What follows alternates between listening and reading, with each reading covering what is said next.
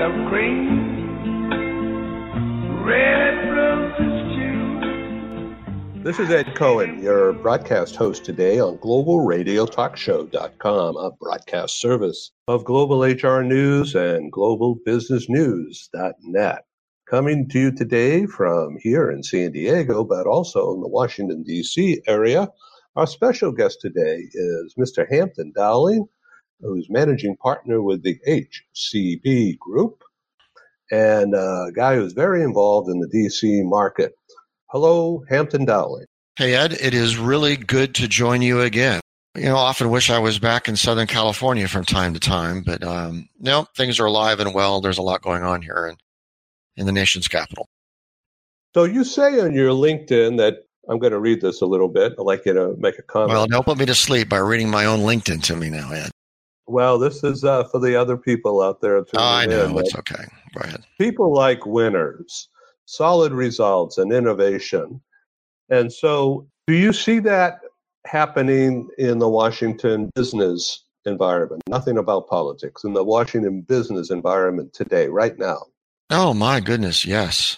The past two years or so, I've never seen business be on a higher set of governors it's all high performance. It's high octane.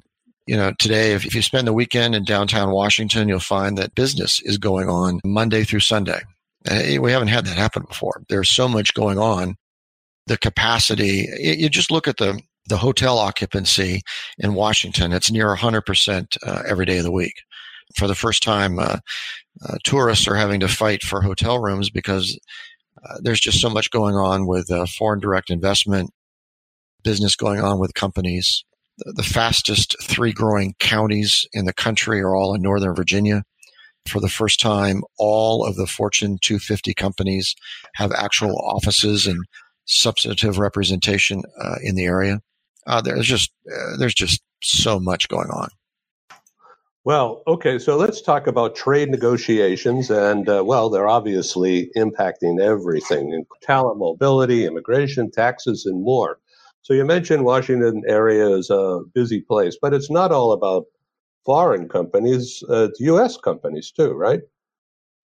Well, it is all about posturing the U.S. for um, increased visibility and profit, and uh, doing and being successful in the global marketplace. All these trade agreements uh, that are in play uh, are very important. I would say conservatively that right now, today, 65% of the global economy is being negotiated in our nation's capital. Just the very specific trade agreements that are uh, uh, that are in play. Different different phases of negotiation, but you know our foreign trade representative offices today. It's 24 hours a day, seven days a week. In fact, the most important relationship in the world, that between the two leading world economies, the U.S. and China, was just announced here a couple of hours ago downtown that this week's trade negotiation discussions are focused on exactly what will be agreed upon and when that trade agreement will be executed sometime early next year. So um, things are coming into view, and uh, these trade agreements are being aggressively pursued uh, simply because the world economy depends on these new rules, regulations, protocols, and uh, a whole new culture with respect to global business.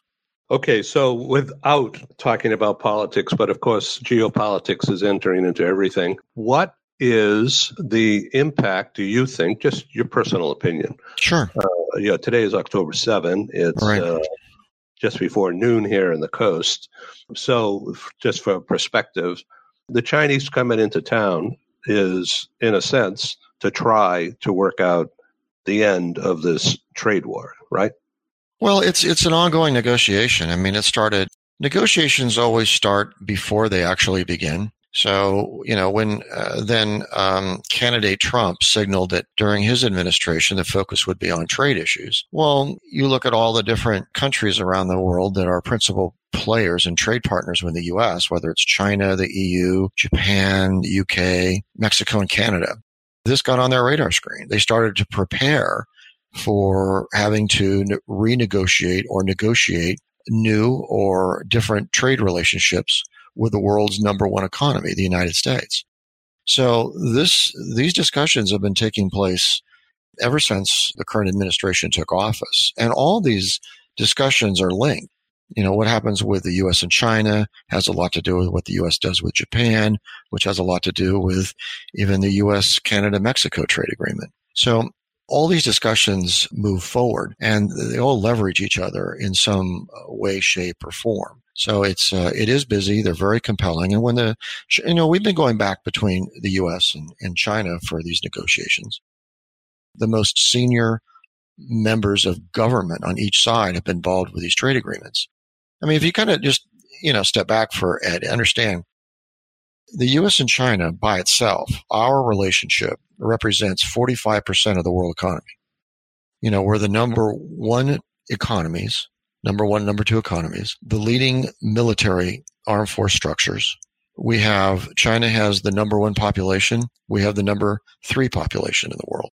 We, we're the centers of innovation. We have global reach and influence. So what this agreement does will have a direct impact on all other agreements. It will reshape the World Trade Organization and it will define the rules by which global business will be conducted worldwide. And once that agreement is executed, then over a period of one, two, three, four, five years, you'll see a number of changes take place that eventually get down to meetings that we all have in our individual companies around the table and focusing on business strategies. That's the world's sort of been waiting for these changes for about 40 to 45 years, and it's now coming to pass. So it's just not President Trump. He's just there at the right time, right place, and making it happen. In, in 2016, you'll you'll remember, you know, I frequently made a statement that, you know, across the global economy, we couldn't have been in worse shape. We had more banks closed around the world than at any other time in history. We had the lowest volume of world trade in world history. We had 15% of all the ships around the world were laid up. And we had ships going around the world with empty containers just to provide ballast. I mean, we had more armed conflict going on in the world since recorded history. I mean, there were just a lot of real negatives that were going on. And the trade agreements that were um, being considered back then were enormous. You know, TPP with over a dozen members. And I remember seeing a draft of that trade agreement. And at the time, it was 6,800 pages long you know, there's a lot of bureaucracies that were being created. It was uh, it was going down a different path. So yeah, I mean, when this president took over, he's very business focused. So he pivoted and went away from very large multi-party trade agreements and focused on those that were bilateral or trilateral.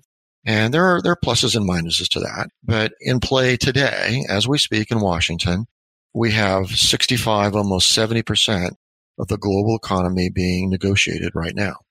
US China, US EU, US Japan, USMCA. We just finished the US South Korea trade agreement. So there are, you know, people, countries are paying attention to what's going on. We have more foreign direct investment coming into the United States right now than any time in US history. I mean, in fact, we had an exponential growth in manufacturing last year in 2018. Well, 55% of that manufacturing growth was based upon foreign direct investment, building new infrastructure, investing in the U.S. So, yeah, you know, nobody was making any money in 2015 and 2016. Companies around the world, their their share values were either stagnant or becoming less. You know, trade uh, businesses were not growing. There was almost uh, almost one trillion dollars of energy related infrastructure projects idled in 2016 around the world. There's no business, no capital, no growth. So companies uh, wanted a change. So yeah, I think you had a president come in that's uh, business focused. You have a global economy that was in real need of growth and reform. So there were the alignment of planets, so to speak. So you're seeing the fruits of that coming to pass right now. It's imperfect. Nothing's going to be everything everybody wants, which happens in negotiation. But I would suspect by the end of the next calendar year, global business will be on a much different trajectory than it was three years ago. Okay, well, thanks for all that. So, how would you, as an entrepreneur and a seasoned business guy, how would you engage? Yeah. Well, I think you have to pay attention to what's going on. I think if you're a, in a C suite today and you're in a principal position, mm-hmm. especially a company that has uh, global aspirations, You have sales that are international. You import and export. You really have to pay attention to geopolitical space. These agreements are going to accelerate digital transformation. It's going to accelerate technical disruption. You're going to see acceleration in automation. You're going to see tailored immigration protocols and regulations. You'll see education taking a shift to requiring higher levels of education and in specific disciplines. You're going to see an enormous increase in mobility and portability of labor, specifically specific qualified mm-hmm. labor, which requires a precision of business strategies. And as a corporate officer, I need to sit back and look at my company, look at its business strategy, and is it focused on a world that's going to be significantly different in four or five years? Because companies need to make investments, whether it's fiscal investments, labor investments, infrastructure, who the companies partner with, the, the organization of the structure of the company. Is it, is it structured to perform in the direction that the economy is, is headed? So there are going to be implications to recruiting and talent retention, uh, the whole scope of human resource management. Legal advice and representation is going to become a factor. Management's going to have to pay attention to that. And management of uh, financials and supply chains. So there are implications on a broader level, you know, talking about digital transformation and technical disruption and so forth. And then with functional services, which is business strategies and how the C suites are aligning their business to perform going forward.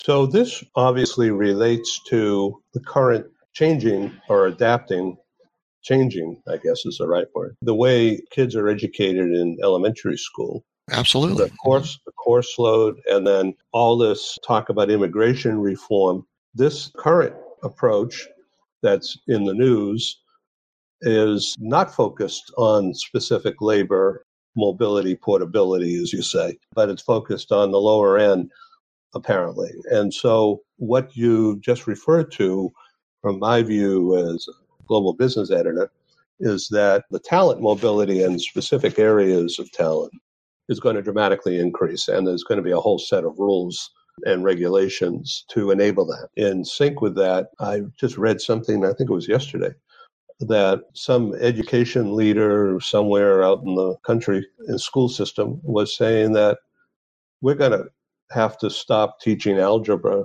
We need to start teaching elementary school kids how to code and how to build a website and how to understand, you know, how to learn from video and what to do with that, that learning and stop teaching stuff that people don't need. Well, I, you know, you, you know, you covered quite a bit there. I think there's bits and pieces of that that I would readily endorse. The focus on immigration today in the United States has a lot to do with law enforcement decreasing the stress on public services. It's just trying to enforce existing laws to have a sovereign borders. No country on the on, in the world, and I get around quite a bit. There's no country that put ups with what we do here in the United States. You'd be amazed. So there is a lot of politics involved with how we're managing our border today, and, and for a variety of reasons. But putting all that aside, this administration has negotiated with these trade agreements is all about defining who immigrates to the United States for what length of time, for what specific purposes, and to what benefit is to the United States. You might think there's that's rather intuitive, and it's very much the way most countries view immigration.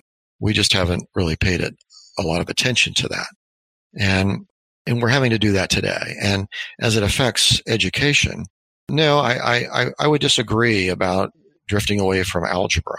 If anything, most countries of the industrial world are really doubling down on the fundamentals so that they can understand the technologies that they will be introduced to later on in their curriculum, the technologies that they'll have to use in their curriculum. If you don't really understand the basics, then you really can't fully appreciate how things work, how it ticks, how the world turns. So I would say looking at our education system, you know, not only do we have to take a look at what are the, the degrees that are awarded and what's the content that's associated with awarding those degrees, but look at the academic year. Are we managing that academic year correctly? Are we spending enough time in class? It's all about time management. You know, kids today have enormous pressures. You know, they have to do sports and extracurricular activities and they have to do so many things in order to be well rounded and qualified to go to our, our leading academic institutions? Well, I mean, there's only so many hours a day our youth can focus on doing so many things. And education and learning science, technology, English, liberal arts, the need of the basics is never is never going to be it's going to be great. And if anything, there's going to be added requirements where they become more engaged in understanding of what is going on in technology. We may find that kids are going to have to spend greater time in class and maybe spend more years in school. That's what's happening around the world. It's not about taking things out of the curriculum and decreasing the amount of time kids can spend in school, but other nations are actually expanding it because kids have to know things you know, I'm really amazed. My alma mater at UCLA is opening up and spending enormous resources on Institute of Kindness. That's just my opinion. I probably the last thing someone needs in order to be competitive in the global business environment is to go through an Institute of Kindness. And they need to be focused on what are the fundamentals of doing business and understanding those fundamentals, being able to communicate and articulate thought and recommendations clearly in order to contribute to business. I think we're going to find, uh, as a result of consumer demand and business demand around the world, our education system is going to have to go through some changes, perhaps dramatically in some areas and perhaps fine tuning in others. Now, we're talking with Hampton Dowling, managing partner of the HCB Group in Washington, D.C. area, has deep experience in international business and connected with defense and homeland security related services, mm-hmm. international business management, and market development. I'm really happy to have you as our guest again. Thanks, Ed. It was great. I'm looking forward to having you speak about this and perhaps something else that's going to develop between now and November 7 in Washington, D.C. That's great, Ed. It was great. Thanks for inviting me on. I enjoyed it very much. Thanks. And people can reach you on LinkedIn, Hampton Dowling. That's D O W L I N G. So thanks very much for being our guest on globalradiotalkshow.com. Take care. Yes, I think to myself, what a wonderful